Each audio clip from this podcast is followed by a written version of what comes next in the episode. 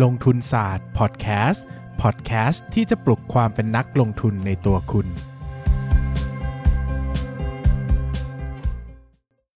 สวัสดีครับ ยินดีต้อนรับเข้าสู่รายการลงทุนศาสตร์พอดแคสต์รายการที่ชวนทุกคนพัฒนาความรู้ด้านการเงินและการลงทุนไปด้วยกัน วันนี้อยู่กับผมเบสลงทุนศาสตร์และสวัสดีครับ ผมปั้นนายปั้นเงินครับ ในช่วงคุยหุ้นกับนายปั้นเงินเหมือนเดิมครับ วันนี้เรามาคุยกันด้วยหุ้น Beauty Beauty หุ้นแสนสวย ที่สวยสวย ความงามนั้นคงที่แต่ราคา Beauty ไม่คงทนเฮ้ยเฮ้ครอยบพิงจังวะ ตอนนี้ราคาเท่าไหร่วะ เอ่อเปิดดิเปิดเริ่มเปิดดิอยากรู้ตอนนี้อะหนึ่งหนึ่งกว่าปะเออจำได้ว่าล่าสุดดูคือหนึ่งกว่าหนึ่งกว่าจากเท่าไหร่ที่เคยขึ้นไปสูงสุดอะ23.70บาท แตกพาหรือเปล่า ไม่ได้แตกเซอร์ไพรส์เออตอนนี้อยู่ที่หนึ่งจุดหกห้าครับ 1.65เบลสดๆเลยหายไปเก้าสิบเปอร์เซ็นต์90 กว่าเปอร์เซ็นต์นะครับเก้าสิบเปอร์เซ็นต์ดุมาก เป็นหุ้นที่ดุมากนะครับครับก็วันนี้หุ้น Beauty นะครับ ออกตัวไว้ก่อนเป็นหุ้นรักนะครับ เป็นหุ้นตัวแรก ๆ ในชีวิตผมพูดง่ายๆเป็นเหมือนเป็นแฟนเก่าเป็นแฟนเก่าที่รักมากอืมแต่ถามว่าเป็นมีอดีตที่ดีกันไหมดีมากดีมาก แต่ให้กลับไปคบกันไหมก็ไม่เอาละ คิดดูอีกที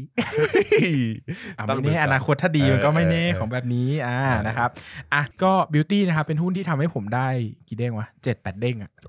ซื้อตั้งแต่สามบาทกว่า ขึ้นไปนู่นอะยี่สามยี่สี่นะครับอืมก็ก็โชคดีนะครับที่ขายไปตอนนะคนี้รับเคยเล่ายังเคยเล่าแล้วนะไม่ต้องเล่าเยอะนะครับอะเรามาพูดถึงบิวตี้นะครับบิวตี้เป็นธุรกิจค้าปลีกนะครับ เครื่องสำอางที่มีแต่ก่อนเคยมีมา มาเก็ตแชร์ดับหนึ่งนะ เดี๋ยวนี้อืมน่าจะดรอปมาเยอะแล้ว น่าจะเสียให้ Oriental Princess กลับหายไปคืนเยอะไปหมดเลยนะครับนะครับเออก็เขาจะมีอยู่ 3 แบรนด์หลักด้วยกันนะครับ ก็คือ Beauty Buffet นะครับ Beauty Cottage แล้วก็ Made in Nature นะครับ เรียกได้ว่าเป็นธุรกิจที่แทบไม่ต้องอ่านโพยเลยนะครับ เพราะเราสามารถท่องห้าโจกคิดหนึ่งได้เหมือนขึ้นใจนะครับเพราะว่าเราอ่านมาจนทะลุปุโป่งแล้วนะครับครับ Beauty Buffet เนี่ยก็เป็นเรือธงหลักนะครับ เป็นอืมร้านค้าปลีกที่เน้นขายสินค้าเกี่ยวกับความเน้นหลากไปที่หลาย makeup แต่งหน้าอ่าเคแต่รื่องสำอางอ่าเครื่องสำอางนะครับ ในขณะที่ Beauty Cottage เนี่ยเน้นไปที่ skincare นะครับพวกบำรุงต่างๆนะครับ ในขณะที่อีกตัวหนึ่งนะครับ ที่เป็นแบรนด์เป็นแบรนด์ร้านค้าปลีกเหมือนกันชื่อว่า Beauty Market อ่า Beauty Market นี่จะขายสารพัดแบรนด์ เหมือนเอาเอา Eve and Boy เอาประมาณอัน Eve and เอาอย่าง Boy อื่นมาขายด้วย เอาของแบรนด์อื่นมาขายด้วย เอาคามาดมามันอขายยู่ตรงด้ไหวนยอะเอาไม่เคยไปเลย Beauty Market เหรอเออ Beauty Market มีอยู่หลายสาขาเหมือนกันไม่รู้ว่าตอนนี้ปิดไปเยอะหรือเปล่า แต่อ๋อสาขาที่เราไปปิดไปแล้วอ๋อนะครับก็มาดูที่ Beauty Buffet ก่อนนะครับ Beauty Buffet เนี่ยเป็นส่วนของธุรกิจที่เป็นเรือธงหลักก็คือทำรายได้ได้ดีที่สุดนะครับ แล้วก็มีสาขามากที่สุดครับต้องอธิบายก่อนว่า Beauty Buffet ก็คือชื่อ Beauty Community นะครับหรือ Beauty เนี่ยเป็นธุรกิจค้าปลีกหลักๆ เลยนะ เพราะเขาไม่ใช่ธุรกิจผลิต สินค้าทุกตัวของเขาเป็น OEM หมดนะครับอือฮึถ้าใครอ่านคามาจะรู้ว่าธุรกิจคามาดเนี่ยมีโรงงานด้วยนะครับ แต่ Beauty เนี่ยจ้างผลิตทั้งหมดนะครับ ดังนั้นข้อดีของเขาก็คือเขาไม่ต้องแบกคอสด้านโรงงานด้านค่าเสื่อมอะไรเยอะนะครับ ก็ตามจริงไปเลยนะครับครับก็ทำธุรกิจก็คือซื้อมาขายไปเป็นหลักนะครับตัวธุรกิจของเขานะครับ ถ้ามาดูตัว Beauty Buffet เนี่ยนะครับแบรนด์หลักของเขาก็คือ Gino Mac Gino Mac Clay อืมนะครับ The Bakery Santio นะครับ แล้วก็ Lance Lansley ไม่รู้นะจักครับเลยสักอันจีโนแมคเคดังอยู่นะ เป็นเหรอเป็นต้องเล่าอย่างนี้ว่าหลายคนจะไม่รู้จัก Beauty Buffet เพราะว่ามันเป็นแบรนด์สินค้าราคาไม่แพง เป็นนะแมครับสโปรดักต์อืมปะไม่ได้แมสถ้าแมสต้องมิสทีนอ่าเป็นมีความเน้นเจาะกลุ่มลูกค้าต่างชาติที่เหรอเป็นไม่ใช่ต่างชาติด้วยกลุ่มลูกค้านักศึกษาแล้วก็พนักงานจบใหม่อ๋อที่รายได้ไม่สูง ก็คือจะเข้า counter brand เนี่ยจะยังไม่ไหวอืมนะครับอืมแต่ก็อยากได้สินค้าที่ไม่ได้เป็น mass ขนาด Mistine อย่างเงี้ยอืมเขาก็จะมาดูพวก Gino McCray นี่เป็นแบรนด์ที่หลายคนถ้าเป็นผู้หญิงน่าจะรู้จัก อันนี้พูดถึงในสมัยก่อนปะคิดว่าในสมัยก่อนปะหรือว่าสมัยนี้ก็ยังก็ยังราะว่าผมรู้สึกว่าสมัยเนี้ยตัวเลือกเรื่องเครื่องสำอางมันน่าจะเยอะขึ้นนะ แต่ราคาต่างกันนะเพราะ Gino McCray หรอชิ้นละแบบหลักร้อยร้อยกว่าบาทอ๋อไม่เกินสองสามร้อยแต่ถ้า counter brand เนี่ยห้าร้อยหกร้อยบวกอะน่าจะต้องอ่าฮะเห็นนะครับดังนั้นเนี่ยก็เป็นแบรนด์สำหรับนักศึกษาแบรนด์สำหรับ first jobber ที่ไม่ได้มีรายได้มากนักอะไรอย่างเงี้ยนะครับ Beauty Cottage นะครับก็จะเป็นเน้นเกี่ยวกับพวก skincare นะครับแบรนด์หลักของเขาก็จะคือ Made in Nature ครับนะครับตัวที่ดังสุดๆ ยุคสมัยหนึ่งเป็น growth factor ที่ทำให้ผมได้กำไรจากถล่มทลายก็คือตัวโฟมนมนะครับ โฟมนม อ่า โฟมนมนี่ นมฮอกไกโดหรือนมแพะ นมอะไรวะ นมฮอกไกโดปะฮอกไกโด เป็นรูปบัวจำได้อ่าแค่นั้นเออฮอกไกโดฟ้านั่นแหฟ้าละขาวอ่า นะครับอ่าก็เป็นขายดีมากในเออกลุ่มคนจีนนะเออเราจะเห็นเลยว่าคนมาเหมาเป็นกล่องๆไปขายนะครับ ซื้อผมยังเคยใช้ครีมไอโฟมไอนมนี่เลยเอของอบิวตี้อะ มันหอมนแบบมมากเลยนะ หอมแบบน้ำหอมทะลุจมูกอะคือหอมรุนแรงมากรู้สึกว่า คนไทยไม่น่าจะชอบแบบนี้นะ เพราะว่าอืมกลิ่นมันอืมดูแรงมากเลยอะใช่แต่คนจีนชอบมากนะครับเออแล้วก็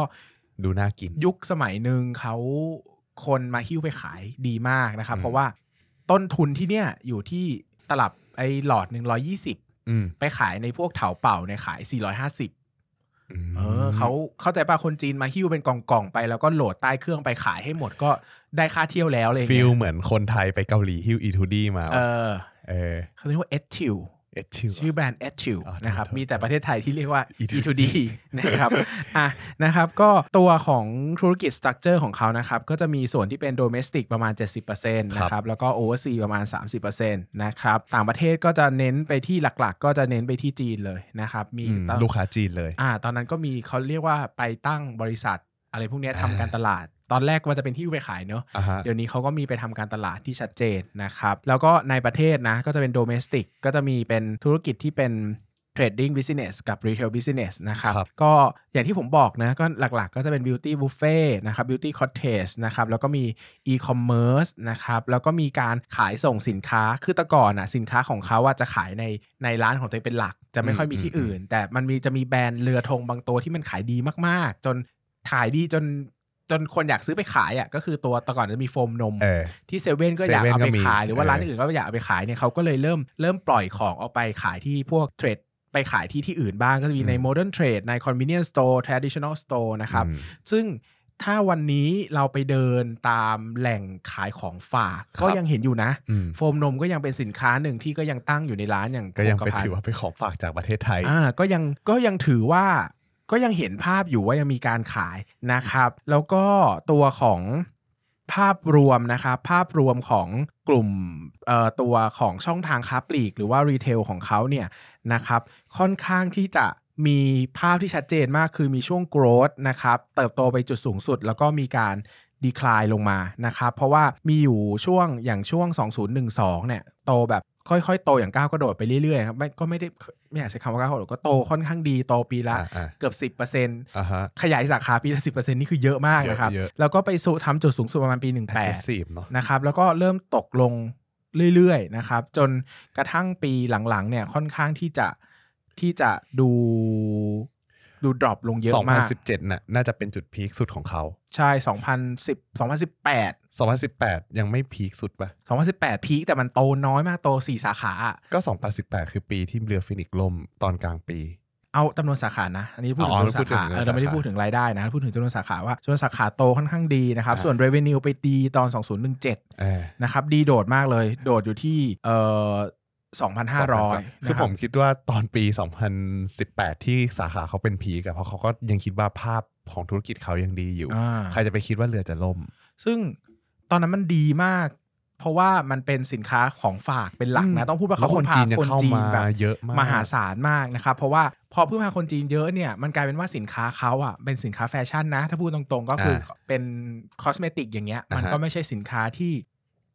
ต้องใช้อะมเออเป็นสินค้าที่อะ ช่วงนี้ฮิตก็ใช้การอะไรเงี้ยเหมือนเราคิดถึง Etude อะ Etude อะนะอืมในวงเล็บก็ยุคสมัยหนึ่งใครไปก็ต้องซื้ออมเหมือนขนม Tokyo Banana ยุคสมัยหนึ่งเออใครไปก็ต้องซื้อ ถามว่าทุกวันนี้เรายังกิน Tokyo Banana ไหมก็ก็มีบ้างอะแต่มันก็ไม่เยอะหรือว่าเรายังเออเออเออเรายังซื้อ Etude ไหมก็ มีก็บ้ามีงบ้างแต่ก็ไม่เยอะอืมนะครับ มันก็กลายเป็นว่าสินค้าพวกนี้มันก็มันก็มีเขาต้องเรียกว่ามันมี life cycle ของตัวเองเนอะอ่าฮะแล้วก็กลายเป็นว่าช่วงเวลาของเขาอะช่วงเวลาที่มันดีมากมันก็ดีดีดีซะจนแบบน่าตกใจอืมดีแบบมหาศาลมาก แล้วกลายเป็นว่าธุรกิจของเขามันคือซื้อมาขายไปเออพอตัวของสาขามัน break-even ไปแล้วอะครับ มันโตมหาศาลมากเลยอ่ามีมีช่วงหนึ่งที่ผมเข้าไปลงทุน โอ้โห same-store sales growth โตทีละยี่สิบเปอร์เซ็นต์เชี่ยสิบห้าเปอร์เซ็นต์สิบเจ็ดเปอร์เซ็นต์กำไรโตไตรมาสละห้าสิบเปอร์เซ็นต์อย่างเงี้ยอืมอืมทุกไตรมาสโอ้โหแบบ ราคาหุ้นเนี่ยสู่สรวงสวรรค์นะครับเออจุด peak สุดนี่คิดจุดพีคนี่คือ Market Cap เขาให้จำอย่างนี้ว่า 3.5 แล้วหมื่นล้านบาท จุดพีคกับประมาณ6 0,000ล้านบาทเชี่ยอ่าตอนนี้ทุกวันนี้ก็น่าจะเหลือประมาณ 4,000 5,000 ล้านนะครับ จากเออเออ60,000 ล้านนะครับ ช่วงพีคนี่มันใหญ่มากนะอืมใหญ่จนแบบ โห ร้านขายเครื่องสำอางมูลค่ากิจการ 60,000 ล้าน PE อืม60 เท่าอืมแต่ไต กำไรมันโตไตรมาสละ50 50เปอร์เซ็นต์อะ เออปีเดียว PE ลดเหลือครึ่งเดียวแล้ว โอ้โห ตอนนั้นใครก็แบบซื้อกันถล่มทลายแล้วช่วงะครับนั้นมันกลายเป็นว่ามันเป็นกระแสด้วยพอธุรกิจอื่นที่มันเกี่ยวกับเครื่องสำอางมันได้รับผลอันนี้ส่งส์ตรงนี้ไปด้วยเออ ใครบอก คามาดดูเดดีอย่างเงี้ยขึ้นแบบ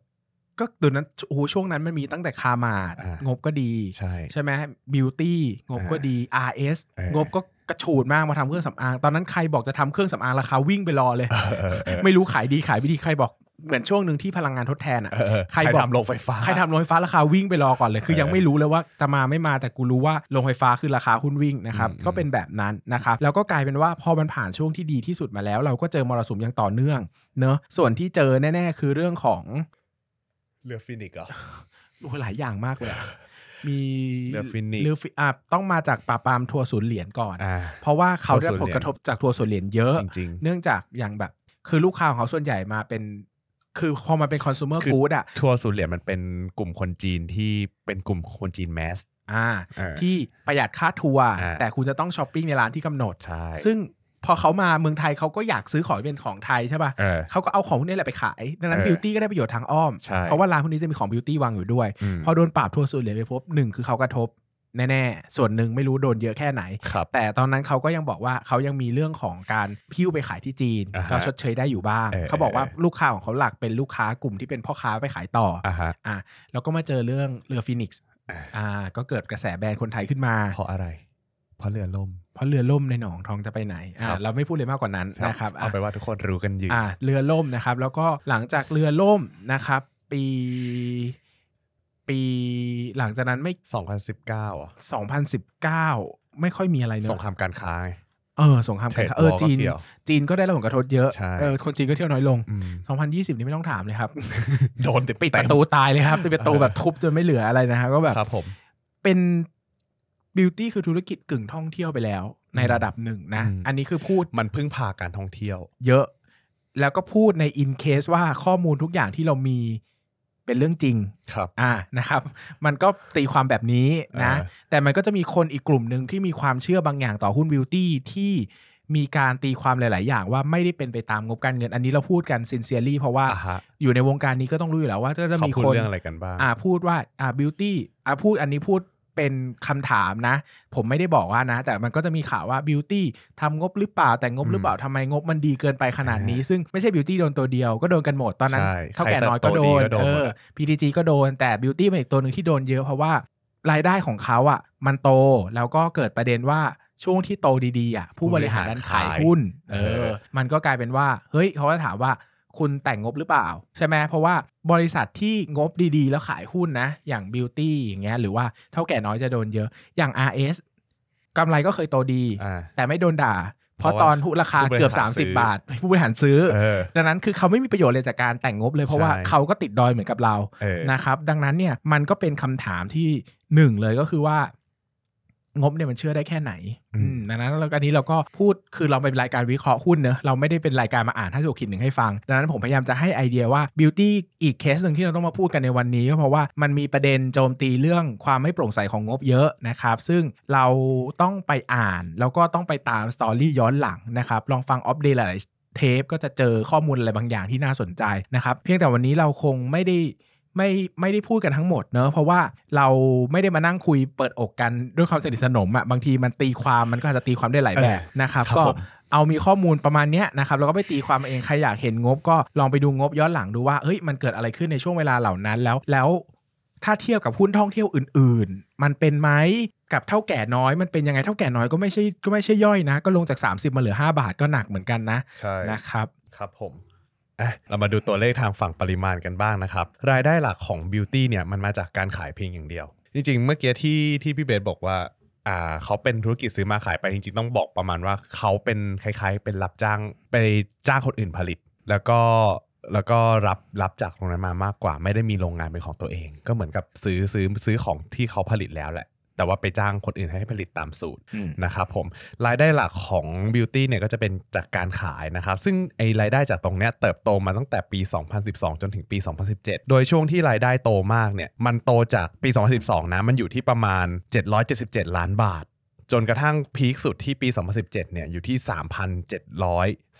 3,735 ล้านบาท ก่อนจะหดเหลืออยู่ 3,500 ล้านบาทในปี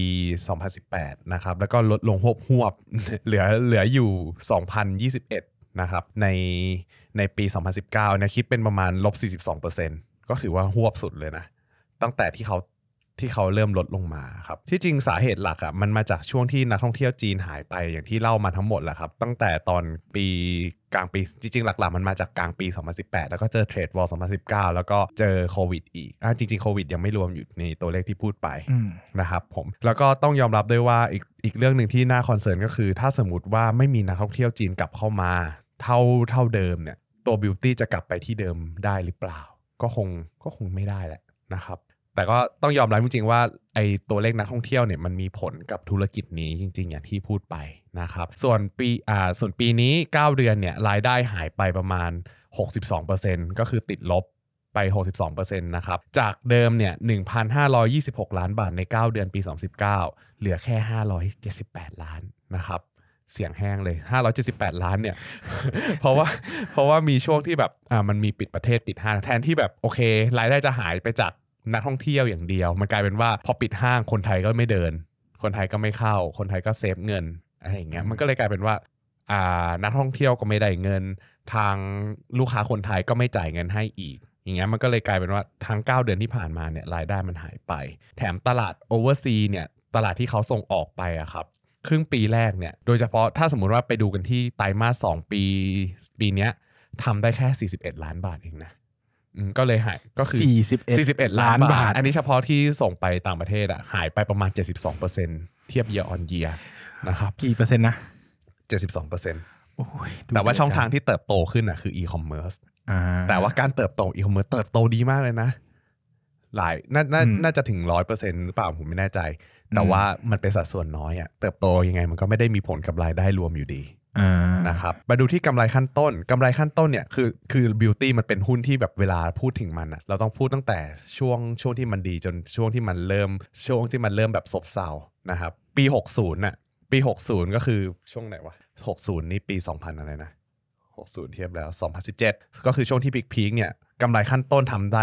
67%อ่า2018ทำได้ 65% 2019 เหลือแค่ 60% g o d profit margin ลดลงเรื่อยๆอะเพราะว่าโปรดักส่วนใหญ่ของเขาอะครับในช่วงหลังเนี่ยเขาเริ่มเอาเข้าไปในร้านพวก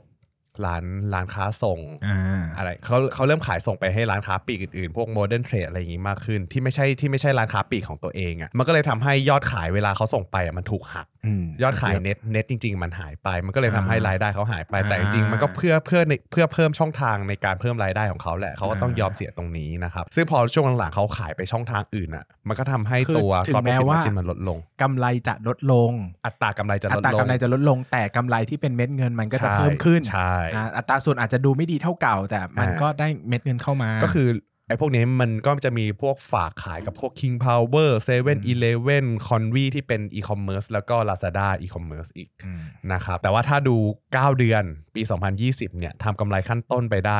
313 ล้านบาท ลดลงจากปี 2019 ที่เคยทำได้ที่ 924 ล้านบาทหายไป 66%นะครับปีเนี้ย9 เดือนปีเนี้ยคิด God Profit Margin ได้แค่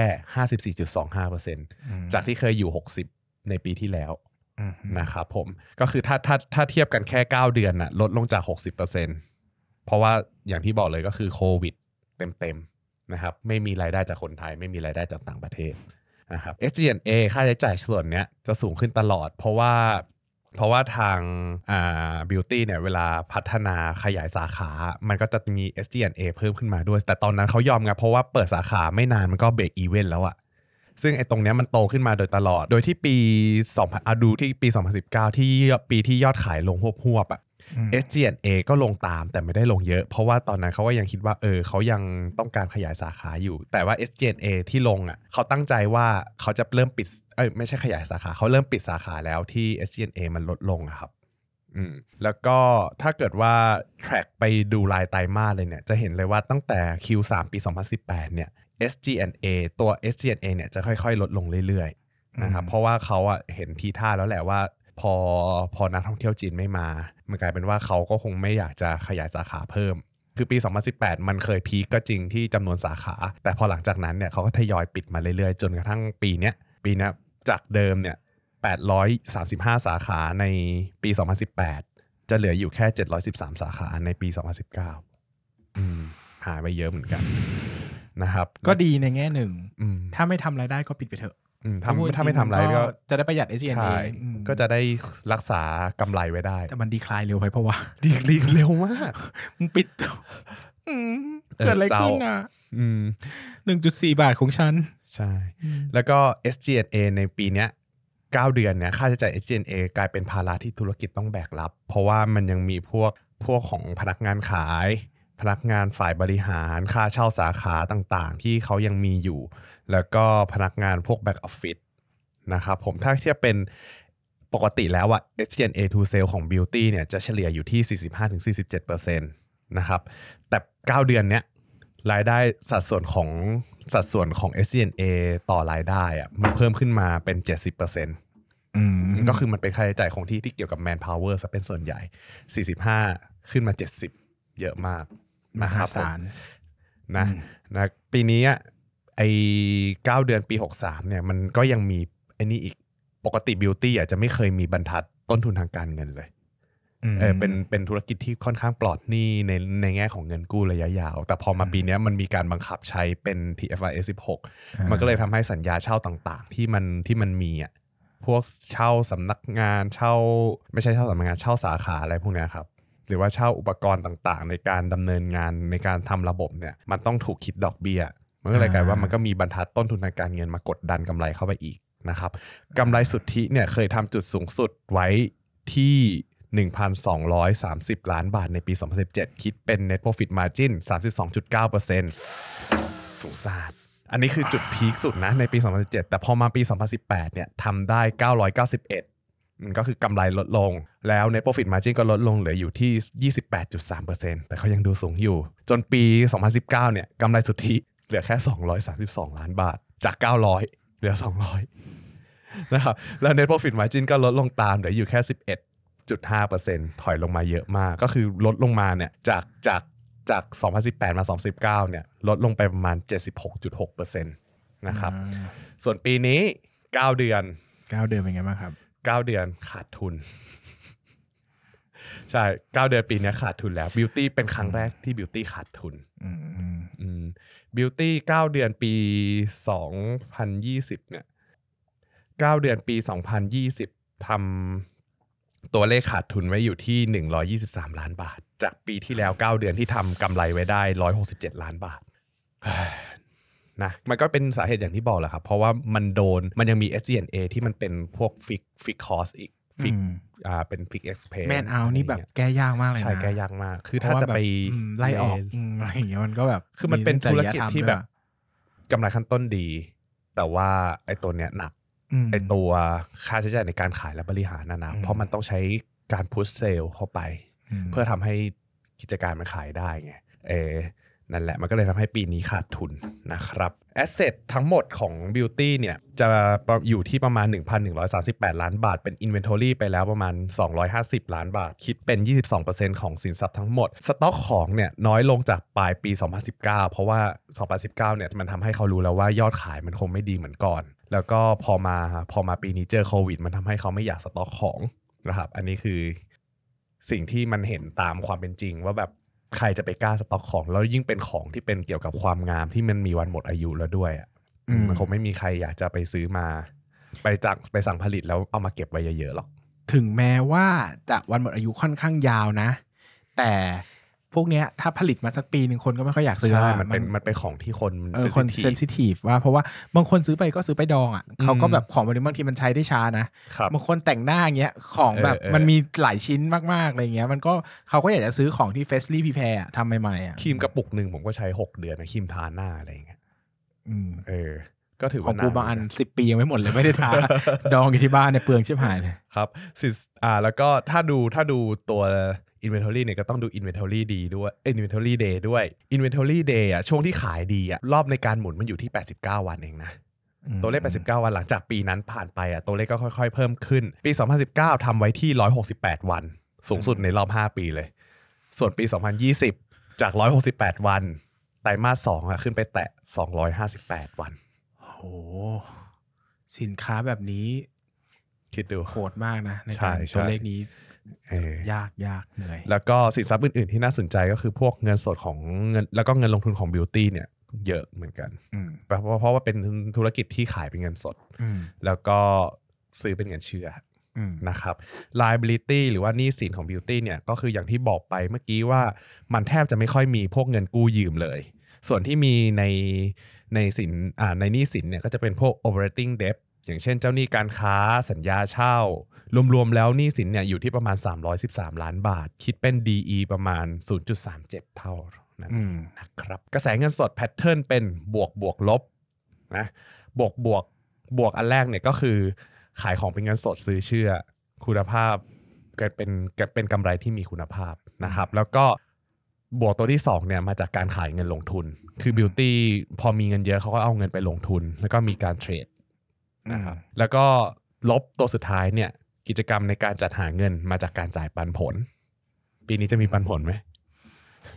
เอาที่ไหนมาจ่ายฉันว่ามี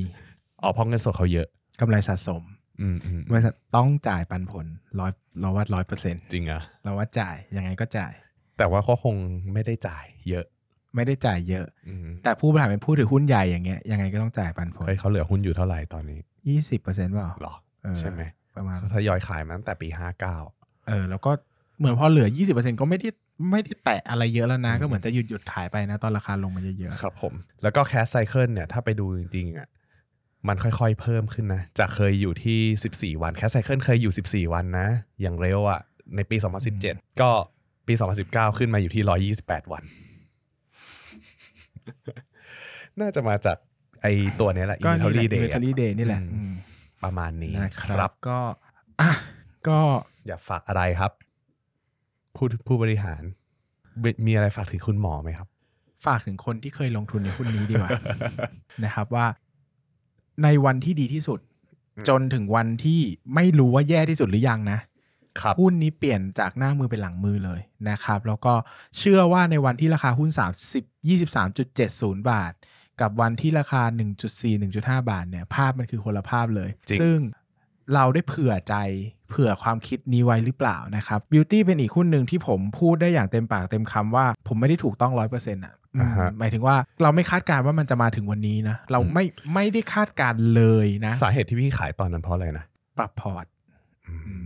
โชคก็เป็นโชคด้วยระดับอ๋อจำได้แล้วหนึ่งที่เออจำได้แล้วมันมีสตอรี่ที่พี่เล่าให้ฟังออมีสตอรี่แต่เออเออพูดไม่ได้ แต่ก็มีเหตุผลว่าต้องขายเพราะว่าปรับพอร์ตด้วยครับอะไรเงี้ยก็กลายเป็นว่า เออ เราก็รู้ตัวว่าเราเราเรียนรู้จากหุ้นนี้เยอะนะ มันจะมีหุ้นที่เราซื้อถูกขายถูกและกำไรอย่างโฮมโปรอะไรเงี้ยเราคำนวณถูกทุกอย่างขายอืม B A อืมอืมแบมอย่างเงี้ยในช่วงเวลานั้นเออช่วงรู้ซื้อถูกซื้อถูกต้องถือถูกต้องขายถูกต้องกำไรแต่ Beauty เรา เราไม่ได้เข้าใจธุรกิจขนาดนั้น ถึงแม้ว่ามันจะให้กำไรเราอย่างมากมายมหาศาล แต่มันก็สอนอะไรเราเยอะเหมือนกันนะ แล้วก็กลายความเป็นไม่แน่นอนอืมประคสวาบมความแน่นอนคือความไม่แน่นอน เออ เป็นประสบการณ์ที่ดีว่าระวังเยอะๆ กลัวเยอะๆ เวลา ตอนนั้นถึงไม่แปลกใจว่าทำไมดรนิเวศถึงพูดว่ามันดูดีเกินไป เราไม่เข้าใจว่าคำว่ามันดูดีเกินไปมันมันไม่ดีตรงไหนหรอมันมันดีไงอะไรอย่างเงี้ยจนมาจนมันเกิดเหตุการณ์ทุกอย่างขึ้นเนี่ยเราเพิ่งเข้าใจว่าเอ้ยคำว่ามันดูดีเกินไปเนี่ยมันน่าระแวงน่าระวังขนาดไหนนะครับดังนั้นผมก็เชื่อว่า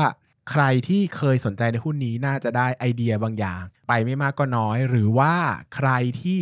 ไม่เคยรู้เลย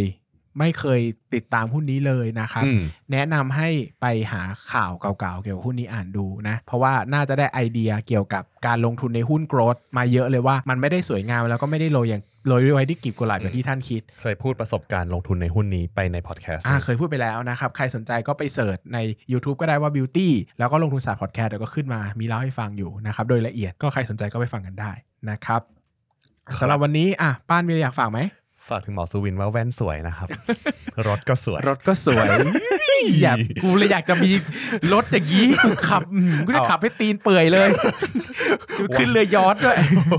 กี่วันนะโอ้โหกี่วันขับหมดอะโอ้ยไม่รู้เหมือนกันนะคงตายก่อนเดี๋ยวจะขับได้หมดโอ้โหมันเป็นเยอะเยอะเออมันจะรถมันจะสวยรถโบราณมีเออลงมีเรืออู้ยชอบในความวินเทจของรถโบราณเขาจริงชอบในความรวย ความวินเทจรถไม่ค่อยชอบกูชอบความรวยอย่างเดียวนะครับ ก็เอ่อฝากคุณหมอไว้นะครับ ว่ายังโสดผมยังโสดนะครับ ถ้ามีญาติญาติๆนะครับ ก็ติดต่อกันเข้ามาได้นะครับครับเผื่อผมผมจะไปสามารถดองและยืมยืมรถหมอมาขับนะครับครับผมสำหรับวันนี้ก็ขอขอบคุณทุกคนมากๆนะครับแล้วก็หวังว่าจะได้ไอเดียอะไรกลับไปนะครับบอกก่อนว่าเราไม่ได้เบลมหุ้นไหนนะไม่เคยมีปัญหากับหุ้นใด ๆ ก็พยายามจะพูดวิเคราะห์เข้าไปบ้างไม่งั้นมันก็จะกลายเป็นการอ่าน56คิดหนึ่งให้ฟังเนาะๆครับนะครับก็สำหรับวันนี้ขอบคุณทุกคนมากครับขอบคุณมากครับ สวัสดีครับอย่าลืมกดติดตามลงทุนศาสตร์ในช่องทางพอดแคสต์เพลเยอร์ที่คุณใช้ แล้วกลับมาปลุกความเป็นนักลงทุนกันใหม่ใน ลงทุนศาสตร์พอดแคสต์